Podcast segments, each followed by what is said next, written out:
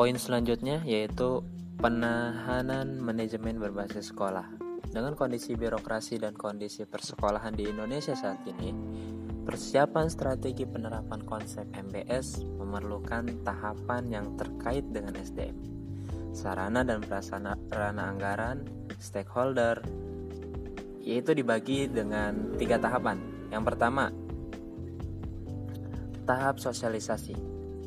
Di tahap sosialisasi ini, penerapan MBS melibatkan banyak pihak yang terkait karena pengelolaan sekolah merupakan subsistem dari pengelolaan pendidikan secara nasional. Yang kedua yaitu tahapan piloting atau uji coba. Di tahapan ini, penerapan konsep MBS secara massal akan mengundang risiko besar. Oleh karena itu, bersamaan dengan tahap sosialisasi perlu dikeluarkan piloting atau uji coba.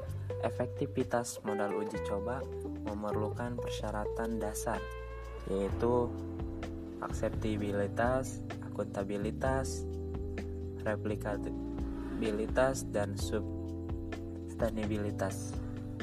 Tahapan yang ketiga yaitu diseminasi. Di tahapan ini, proses diseminasi model memerlukan penahapan disebabkan kondisi wilayah yang luas dan jumlah sekolah yang cukup besar.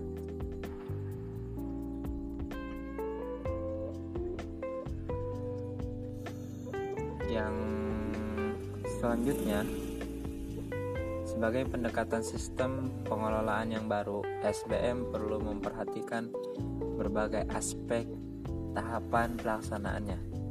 Penahapan tersebut didasarkan pada asumsi bahwa baik sekolah maupun masyarakat pada saat ini belum mengenal konsep dan prinsip SBM.